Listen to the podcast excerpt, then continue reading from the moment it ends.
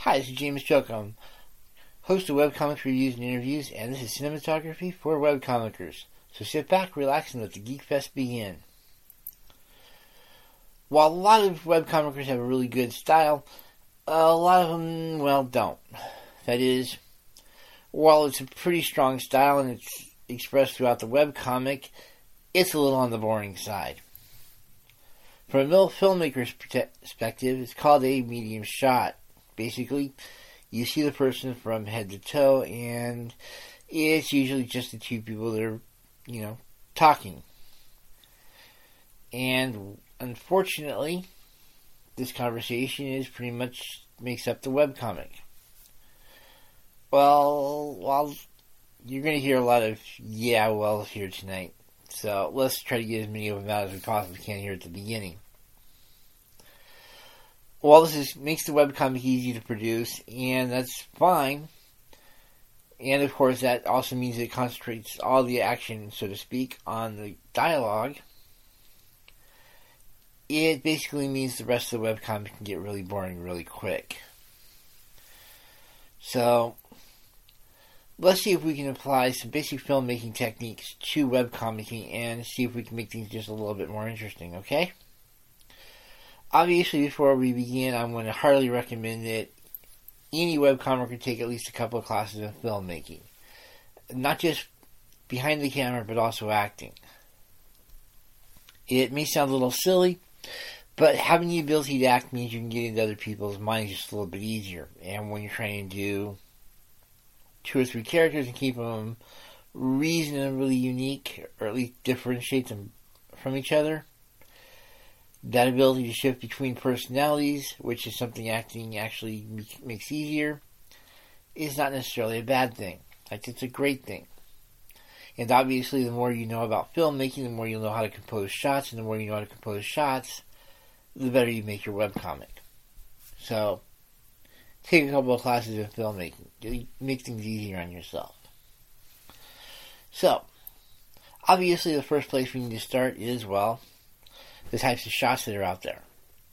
These are usually close up, medium, and long. Obviously, you can have extreme close ups and you can have extreme long shots, but let's try to keep it at least a little bit easier. So, when, you, when a lot of people see long shots, what they usually see is what's called the establishing shot. If you watch a lot of TV, you know this is a site where you see the location, like, say, an apartment complex, a coffee shop, diner, a park, whatever, where there's not a whole lot of actual stuff going on. And then, of course, it cuts to whatever is supposed to be happening inside that area. You know, like uh, a room in the apartment complex, or a couple of tables inside that diner, or a particular group of benches in the park. You know, you get the idea here. The entire point of the establishing shot is to establish time, tone, and location. Time obviously is pretty easy. You know, the sun's out, it's day. Stars or moon are out, it's night. If it's somewhere in between, you know, you can also do dusk, sunset, sunrise, twilight, what have you. It's just a matter of changing the lighting of the establishing shot. And again, this is something you see in a lot of sitcoms and movies. Um, also, obviously, it establishes the place, you know. Uh, New York coffee, coffee place is going to be vastly different than a place, well, usually, in theory, from a place out in the Midwest. Obviously, it can also be used to set up the tone. You know, if I have a coffee house that's in the middle of billboards, trash on the street, and has a lot of homeless people running around, that's going to be an entirely different tone than, say, if I only have a couple of signs, there's uh, hipsters in the area, and everything is immaculately clean. So, obviously, this is going to help your webcomic because in one panel, you get a lot of heavy lifting. You don't have to do the caption stuff. You can just simply say, or more accurately, just draw a picture of what the extreme area looks like. You know, simplify stuff for yourself. and I'll point out real quick, obviously this isn't really going to apply to people who do a single gag con- strip, uh, you know, the single panel strips. And if you're doing a three or four panel, you'll probably not really use it all that often. But it is sort of cool to occasionally have people talking over the establishing shot just because it's something weird and different. At least the first couple times you try to pull it off. And yeah, you see this in a lot in strips like Doonesbury, where they actually you see a lot of dialogue over nothing but establishing shots. So, you know, you can have a lot of fun with the idea. The long shot in and of itself is sort of good for, well, establishing the scene as well as showing what happened at the end of the scene. If I have a couple of groups of superheroes, for example, that are about to go at each other, well, I can have a long shot where I've got the good guys on one side, the bad guys on the other, and if there's a third side, those guys are in the middle. Right off the bat, I've established where the sides are, and to a degree, the stakes, because obviously, if these people are so ready to go gung ho at each other, there's got to be something important, right? Of course, watch it be a freaking coffee order. But the point here is that you have a way of establishing who's all in the area plus what the area is really quick. You can also use a long shot at the end of the scene in order to show what basically happened. You know, did a couple of buildings come down? Is that, did everybody like run out of the street? You know, so on and so forth. Obviously, this is also where you're going to have the great classic, you know, hero posing victorious over the body of the villain, or the opposite, where you've got the villain gloating over the body of the hero. Hey, sometimes it goes that way. You know, if you've just gotten over a major fight, you'll see craters, superheroes all over the place, so on and so forth. So the long shot is a really great way to not just establish the time, the place, and the tone, but also show what's about to happen and what actually did happen. Conversely, you've got the close shot or the close up shot or what have you. It does have a couple different names. For our purposes here, we use close shot. What close shot allows you to do is show extreme detailed situations. That is, um, somebody loading a gun, somebody doing some drawing. If somebody's basically being just really ticked, really happy, really sad, you can do a close up on their face. In essence, the close up allows you to, well, close up and close up and do some real basic details. If you want to have text or details of drawings show up, the close shot is going to be your best friend ever. So, if we have the long shot, basically establishes what's going on, and we have the close shot showing what's actually going on, what's the purpose of the medium shot?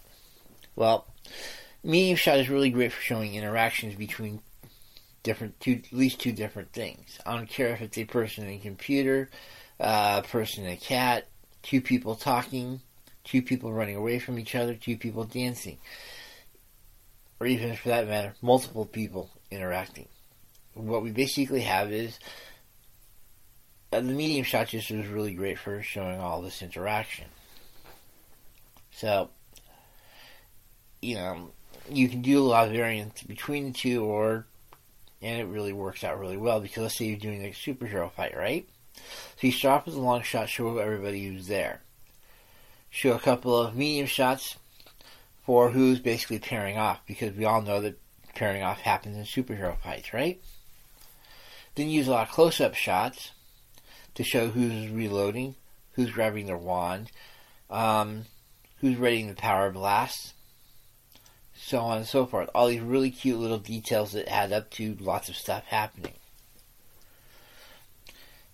And don't think this is just a combat thing. Obviously, if you're doing a murder mystery, you can use a close shot to, well, let's take the same basic concept here. The long shot at the beginning will show all the major suspects as well as the detective in charge or whoever's trying to solve the mystery.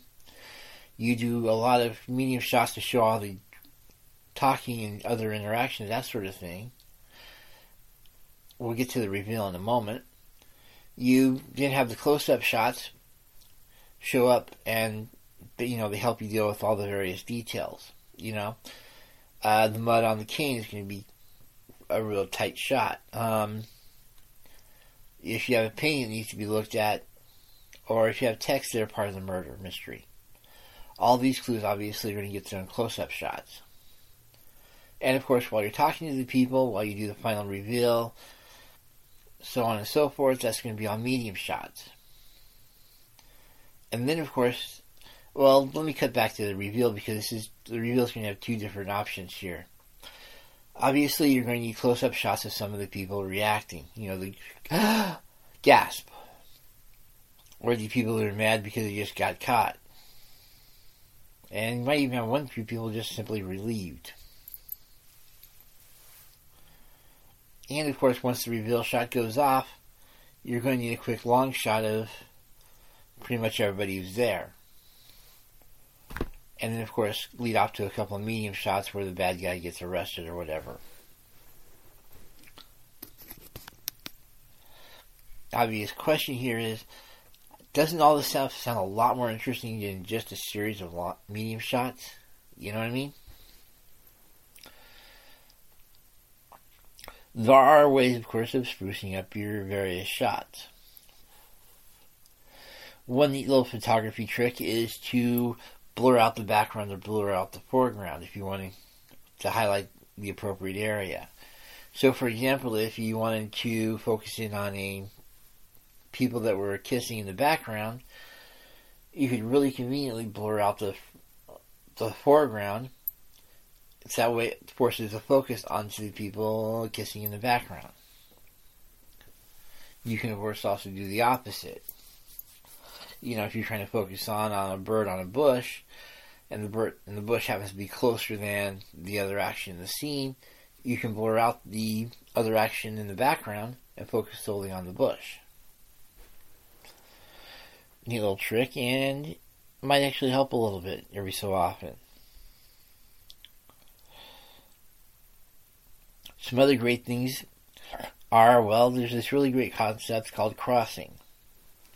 All it means is essentially one figure will cross in front of another, and you see this in film all the time. In fact, it's sort of a drinking game if you really want to get into it. Um, crossing also has the advantage it sets up a lot, makes your scene a lot more realistic. You know, if I'm talking about again going to diner, somebody taking an order is going to obviously have to cross in front of two actors you have talking in order to take the order or to deliver it or to clean the place up a little bit. So,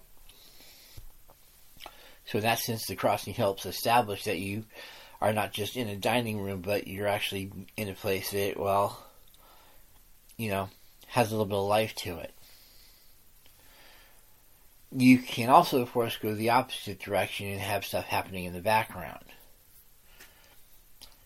The stuff in the background has some really cool advantages as well.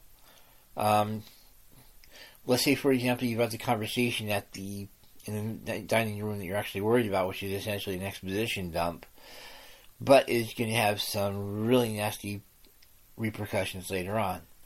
Uh, let's say, for example, that the people are going to end up parting ways because of what's said at the meeting, even if those repercussions aren't felt for another couple of entries into the webcomic.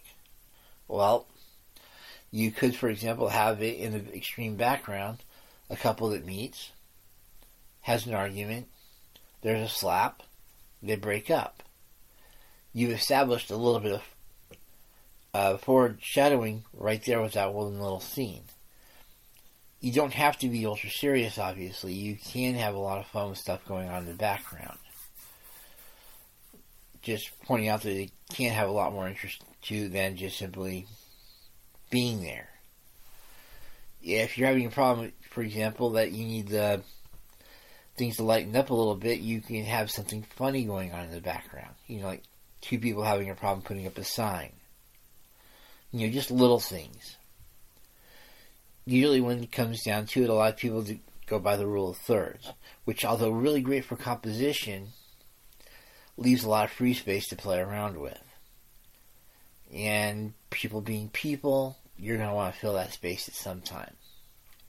Putting stuff in the background sort of helps there. Also, having people cross, well, that has its own advantages. And let's say you're trying to keep your comic PG, and all of a sudden you want to handle something that's a little bit more risque. First off, I hardly recommend checking out the Austin Powers movies, just because they have some of the best scenes when it comes to using materials to hide out certain body parts. If you know the scene, you know what I'm talking about. And if you don't know what I'm talking about, you need to find out. But the gist here is that you can use things in the foreground to affect to hide things going on in the, the background. And this is not necessarily a bad thing. If you want to see a really interesting use of this, Will and Grace has a photo and a vase. The vase is put, well, the photo, if you know what happens to be in real life, is a male torso, or more accurately, a male from roughly the thigh up to the roughly around the neck from the side. And as part of the photograph, there's a male member plain, plain day. Well, in the sitcom Will and Grace, they have this photo. This they have the poster version of this photo. You know, it's almost like a de rigueur thing you know just something you need to be a homosexual on you know it just seems to be part of a mandatory part of the decor. Well, in Will Grace they use a vase with flowers in it to hide the male member. You know, it's just those little cute little things if you keep track, keep an eye on it. so, you know, that's just your basic stuff of how you can use these various shots. When it comes to conversations, a really neat film trick is the dreaded rule of 180. If you watch a lot of films, you notice that every so often, when they hit a conversation, they'll have it from, you know, they'll focus on the person who's talking from the angle of over the person's sh- uh, shoulder and they keep switching between the various the two people. Well, the reason it's called the rule of 180 is because the idea is that you put a you basically imagine a board right in between the two people.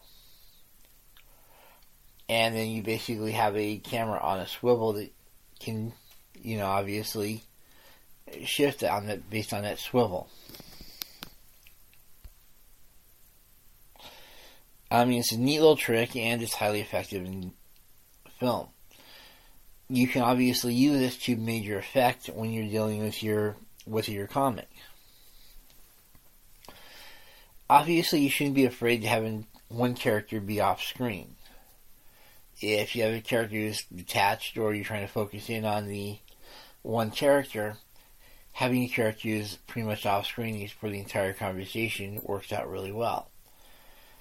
And if you're one of those people who uses different fonts for different characters, one of the neat tricks you can do if you really want to mess with people is to have somebody else answer, and obviously this means the font has to change. So all of a sudden, the off-screen speaker speak changes, and so does the font to represent this. And if the people are if people are following along, that little subtle change is going to create a lot of emotional weight. But, like you said, the rule of 180. The other advantage of the rule of 180, especially when we start looking visually, is that you can actually use it to show how well the two people are communicating. I mean, I know it sounds sort of silly, but you know, obviously anything you can use visually that helps describe what's going on is a great thing because you know, it just means you don't have to actually have them talk in order to emote. You can just simply show them in the situation. the way the rule of 180 helps here is, is that the expectation is that two people are facing each other. This means if you have two people that are communicating by cell phone and they're in two entirely different locations, you can still apply the rule of 180. Backing up half a step, you'll note that each person is given their side of the screen in order to occupy. So, if I've got speaker A and speaker B, I'll continuously see the first speaker over the, sh- the left shoulder from the person, and that speaker will usually occupy the left side of the screen. Conversely, the person he's talking to will be seen from the right shoulder of person A, and he'll usually occupies the right side of the screen. That's an important part of the setup. It's also the major part of why it's called the rule of 180. But let's say you've got two people that are talking by cell phone, and you're trying to show that these two people are obviously perfectly in sync. You then just apply the rule of 180 and have them essentially with in normal conversation. Obviously, you don't have to have it from the shoulder of the other person. You just simply show the person.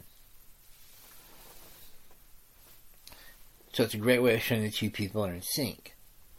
If you want to show the two people are slightly out of sync, and they're, again they're on the cell phone or not necessarily communicating, you know, at the same in the same area, you can actually have them on the same side whenever it comes to their side time to speak. um, it's a nice little subtle way of saying, hey, they're not quite in sync. Other stuff you can do is if you're trying to show that there's some sort of communication problem with the two of them, is that instead of having them face each other like the default is, you can have one of the, you can have them basically have you know have their backs to the other person. Or if you're trying to show that somebody's in a position of superiority, that is, they either don't want to listen to the other person, or they just simply want to say, hey, I'm the one in charge here. You have to pay attention to me. I don't have to pay attention to you. You can turn one of the people around so that character A, for example, is talking off to the, the side of the panel, and character B is talking to the person's back. Obvious reverse that if necessary. This is great for scenes where you've got one person's ticked off at the other, or one person is trying to beg for something. You know, it's these little subtle things that actually make a webcomic classic. And then, of course, there's lighting, which for our purposes comes in three forms. Specifically, from above, from below, and practical. And yeah, you can sort of mix all these, but we'll get to that in a sec if you're basically showing a light from above, it's a great person, great way to show that there's a revelation. either somebody's having an epiphany of some sort, obviously, or that the person is otherworldly and obviously holy.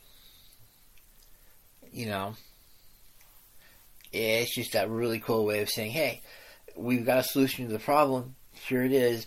Wah.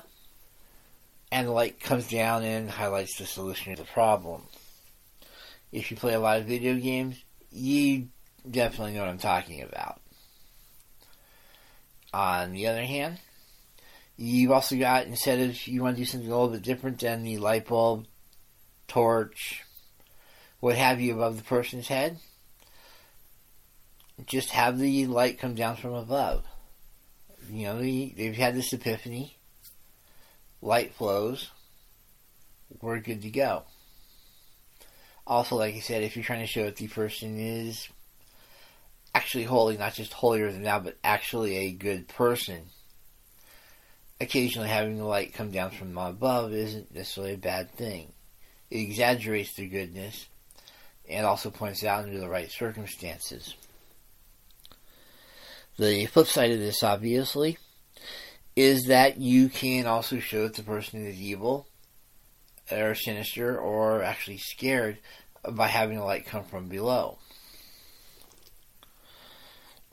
You know, you, we all know that if we're basically having a campfire story, that the light, will, you know, we'll take the flashlight and have the light come up.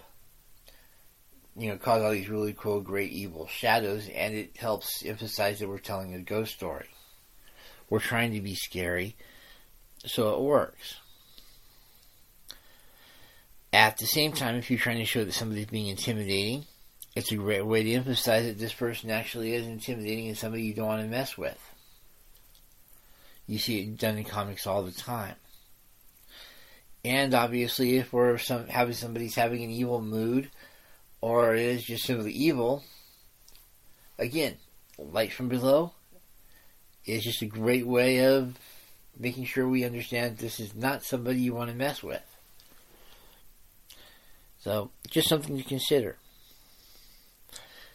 Oh yeah, and don't forget that you can combine this under the right circumstances. In interrogation, for example, the light from above would go on to the person being questioned, whereas the person doing the interrogation, obviously, if they can set the lights up, will have it coming from below.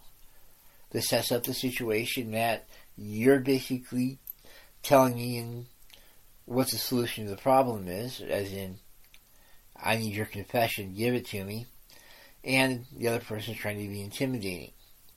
But if you, as the comicer, want to flip the table, so to speak, and have the person being questioned is actually evil, intimidating, and just isn't, you know, cooperating very well.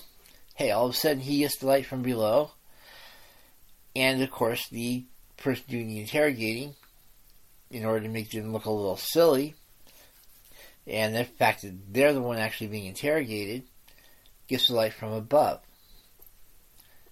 you know, neat little trick, and you'd be surprised just how effective it really is.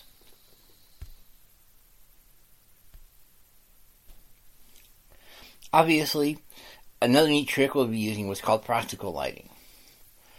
Again, when we talk film and when we're talking specifically practical lighting, we're looking at actual light sources within the scene itself.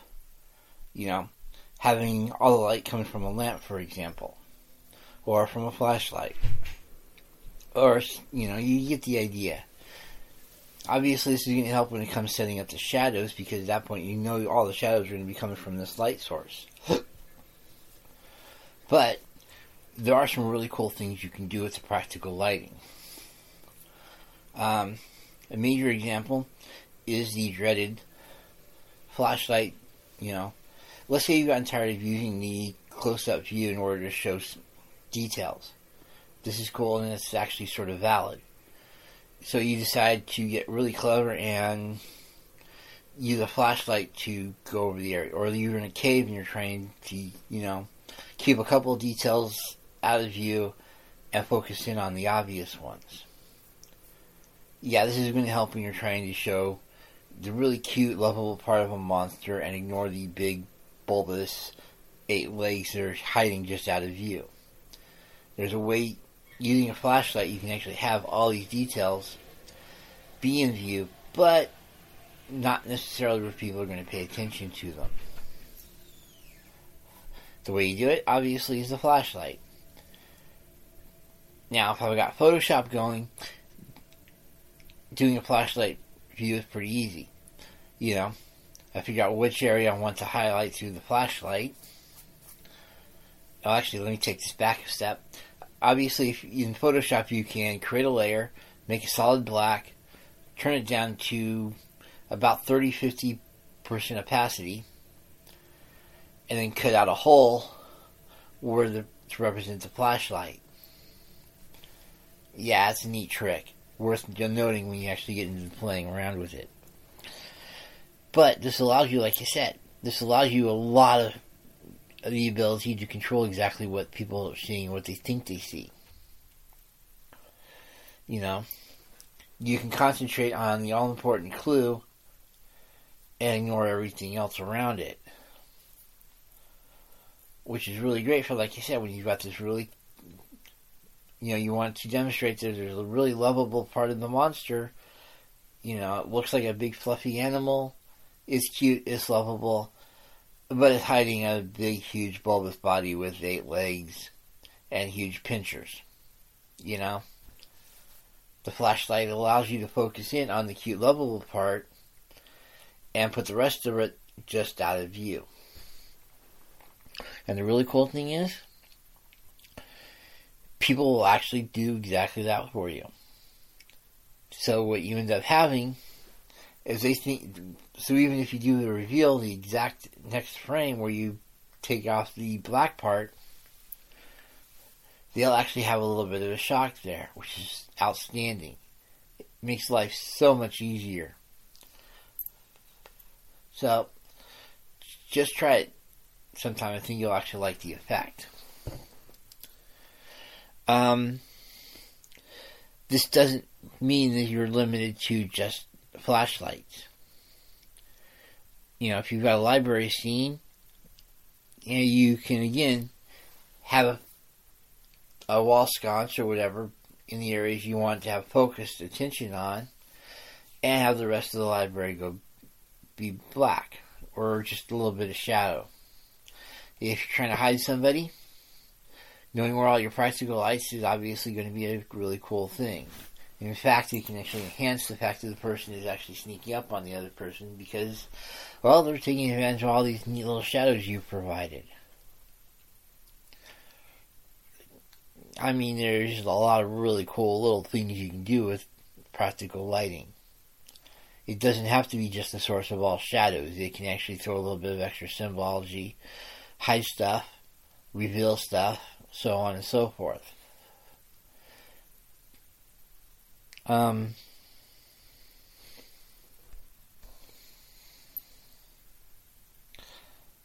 so, has all this really cool stuff combined when, yeah, you can combine a lot of this stuff into doing some really interesting stuff for yourself.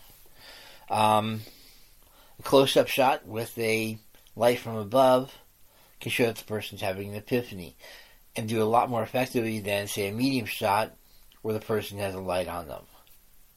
If anything else, it means that, that person only is being affected by the epiphany, and you're focusing in on them in order to make an actual point. You can also obviously do the same with the light from below, focusing on one person, have the doing the the dreaded hand and smile thing, and all this is lit from below. A really effective use of a close-up shot. If you're doing the interrogation scene, hey, it's a medium shot, which means it's going to be an interaction, and you can actually have the two different light sources going on at the same time. The other cool thing is that you can actually go into a combat and use your light sources to actually hide the other person in the combat. The usual way of doing this is to have the person, one of the two people, um, have a flashlight right uh, wherever it's convenient like on the helmet or on a shoulder, and that flashlight is blurring the details of the person's face. So obviously you can't get a great picture of that person. You know, the person being attacked can't really say that, you know, can't really identify the person who just attacked him. It's a really cool little thing. Um, if you have a long shot and you establish where all the shadows are, well, you can do something really cool and have the assassin go from shadow to shadow to shadow, and the other person has no clue what's going on because well, the assassin is doing exactly what the assassin should be doing, which is hiding in shadows till he has to strike. Neat little way of building up a little bit of foreboding. Also, something that's really used for a lot of comedic value is having a person hide behind different areas. You know, you've got the obvious medium shot or the long shot that or a series of long shots that show the person hiding behind various obstacles. This isn't just being used for the assassin, but it can also be used to, you know, hide somebody who's trying to sneak up and do some sort of like prank on the person. I mean, there's just a lot of really cool ways you can use all this stuff in combination in order to actually make the point. I mean, let's look back at the rule of 180. You know, if we trying to set, show that one person or you know, if you have two people in the conversation, obviously what you can do is that you can actually show what's going on over the other person's shoulder. And there's all sorts of weird stuff happening beyond that person, behind that person, that he or she can't see.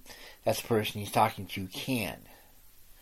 Or let's say you've got the, you know, the cell phone situation going on. You have the two people having conversation from two entirely different locations.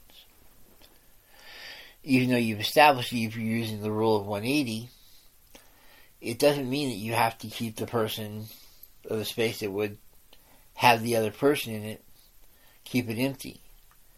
You can, for example, act like you're doing all sorts of weird stuff. You know, the obvious example is you can have one of the characters having sex or getting a massage or, you know, enjoying themselves while the other person is doing having a mundane day, you know, really boring, you know, playing with paperwork, typing onto a computer. You know, it's a great way of adding a lot of contrast to the two people while at the same time showing that they are communicating. Because obviously you can have them in two entirely different settings. And you don't have to keep them to the same level of shot. Especially if you're trying to emphasize that one of them's doing a lot of really detailed stuff and is still trying to hold on to the conversation, while at the same time the other person is, you know, doing all this weird and wacky stuff, and you actually want to show some of the weird and wacky stuff. You know, you show the close ups of the one person and you show the long shots of the other. You know, helps emphasize a lot of weirdness. The other advantage of the rule of 180 is when it comes to balloon placement let's say, for example, you don't want to have two people in the same scene for whatever reason, and you want to do something entirely different. Uh, let's say, for sake of argument, that we're going to have uh, the person, you know, deal with his coffee needs, while at the same time having a conversation with somebody else, like on the phone or in a different room. Well, all speaker A balloons, the little tails of the balloons point to the left, and the person he's talking to point to the right. Thus, you have these really cool close-up shots of, you know, making the coffee, pouring the coffee, various scenes as the coffee decreases in the cup, and then the coffee ending up at the strainer. Obviously, what we're describing is that the conversation opens up, the conversation goes through a few basic steps, and then the conversation has a very definite close. And even though we've established that we're having a conversation between two people by where the tails are, we've also established that there's a lot of interesting little things going on with the close-up shots. So you don't actually have to have the two, once you've established where the two people are, and at least in terms of you know, who initiates the conversation and who's following up on the conversation, you can do pretty much whatever you want. You don't even have to have them in the same scene. If that's not a really cool thing to pull off every so often, you know, I really don't know what is. And you see a lot of these really great examples in various comics. Um, if I've got a school comic, I can go from a person asking a close up of a person asking a question, medium shot of the entire classroom as the teacher responds specifically to that student. Or I can do all sorts of, uh, you know, I can have a business meeting where it's nothing but close up shots. You know, who's ever talking gets a close up shot, and then I can establish what level of communication through the rule of 180 of what the person they're talking to is. So if I've got a person who's just droning on and on and on, giving all this exposition, and we don't really care about the exposition, we can then flip to people that are facing away from the person on their cell phones, playing games, or rummaging through papers, or even people that are really attentive and jotting notes down. You know, once you start playing around with these different composition type things, it opens up a lot of really po- really weird possibilities as far as what you can do with drawing. Uh, I mean, imagine the advantages of being able to have two investigators that are obviously established establish they're in two different areas with the establishing shot, and then you have them have a conversation even as they unearth clues or look at little details. You know, there's a lot of little, really cool little things you can do when you start messing around with the cinema, cinematography of the situation and getting away from all those freaking medium shots. So, sort of summing all this stuff up just to be obnoxious. Shots. Close up shots are great if you're trying to show details or very specific actions.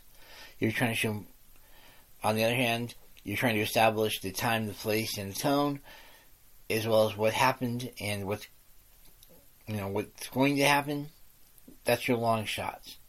If you're trying to do interactions between two people, try to stick to medium shots. Obviously, vary these as needed. The rule of 180. Really great way to not only establish what's going on, what the dynamics of the conversation are, but can be applied to not just people in the same room. You can apply them to people having a conversation in two different locations, as long as you allow for the body language.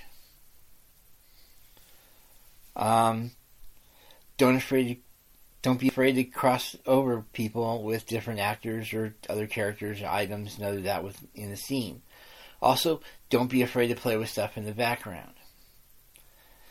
Real quick, a major point you might want to keep in mind when it comes to the background stuff is it actually increases your reread read rate.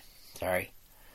Basically, you'll have people occasionally go through your archives just to catch up on stuff. Or if someone needs a real quick refresher on something that happened, they'll hit your archives.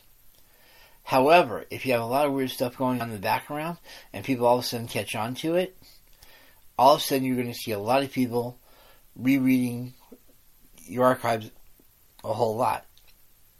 And obviously, when you print the book out, they'll be looking at looking for a lot of these details, and some of them will even bring out the magnifying glass.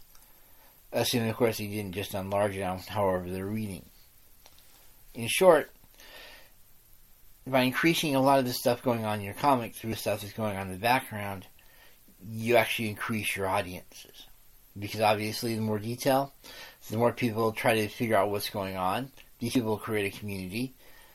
People from who don't necessarily read the comic will be interested in finding out why they've got this huge community all of a sudden, or this growing community at least. They'll get into it. They'll start reading the comic, and well, you'll have a snowball effect. So details matter. Um, so don't be afraid to do weird stuff in the background just to be doing weird stuff in the background. It helps. Also, don't forget the lighting really helps. Not only does it establish where the shadows are coming from, but allows you to set up details for later, and also means that you can obscure or focus in on things depending on how you use the lighting. In short, it's not a bad idea to take a couple, go hit up your community college and grab a couple of filmmaking classes. You know, if you're into just the writing stuff alone, taking a couple of acting classes is a great idea. It facilitates the advantage. It facilitates the situation that you can shift between different characters really quick. Um, you'll become a lot better at improv, and this will also help the writing. If, on the other hand, you're an illustrator, well, obviously a lot of these techniques are going to be of use. And I've just barely scratched the surface. There's a lot of other really cool stuff going on out there. It's just a matter of taking the classes and figuring it out. The other cool thing is that if you're a writer and you take the composition classes, at that point you and the illustrator all set in a common language that can be used to really make things a lot easier when it comes to talking about what's going on in the comic. At this point, you've got an actual shorthand in order to make things a lot easier for each other. So, just something to consider. I hope this has helped, and I'll talk to you later.